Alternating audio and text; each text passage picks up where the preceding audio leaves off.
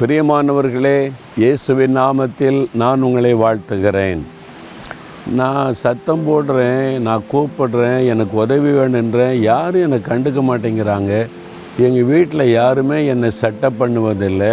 நான் இந்த பிரச்சனையில் இருக்கேன் போராட்டத்தில் இருக்கிறேன் நான் சொன்னால் கூட விளங்கி கொள்ள மாட்டேங்கிறாங்க. யாருமே எனக்கு உதவி செய்கிறதுக்கில்ல அப்படி கலங்குறீங்களா? உங்கள் வீட்டில் நீங்கள் இருக்கிற இடத்துல ஃப்ரெண்ட்ஸு மத்தியில் அது மாதிரி தனிமையாக விடப்பட்டது போல் கலங்குறீங்களா?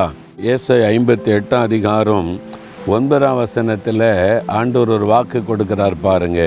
நீ கூப்பிடுவாய் கத்தர் மறு உத்தரவு கொடுப்பார். என் மகனே என் மகளே நீ கூப்பிடுவாய் நான் உனக்கு மறு உத்தரவு கொடுக்குறேன்.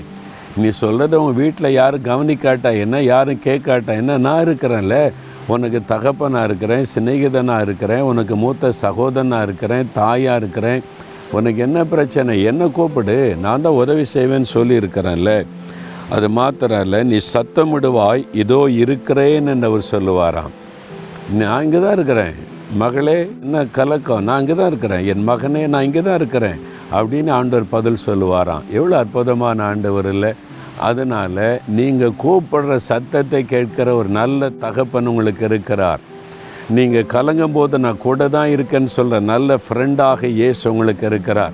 பிறகு எதுக்கு பயப்படணும்? தைரியமாக சொல்லுங்கள் நான் கூப்பிட்டா எனக்கு பதில் கொடுக்குற ஒரு ஆண்டவர் இருக்கிறாரு. என் கூடவே இருந்து என்னை தைரியப்படுத்துகிற ஒரு நேசர் எனக்கு இருக்கிறார் அப்படின்னு சொல்லுங்கள் தகப்பனே என் கூப்பிடில் என் சத்தத்தை கவனித்து மரியாதை கொடுத்து எனக்கு பதில் கொடுக்கிற நல்ல தகப்பன் எனக்கு இருக்கிறீர். அதற்காக ஸ்தோத்திரம்.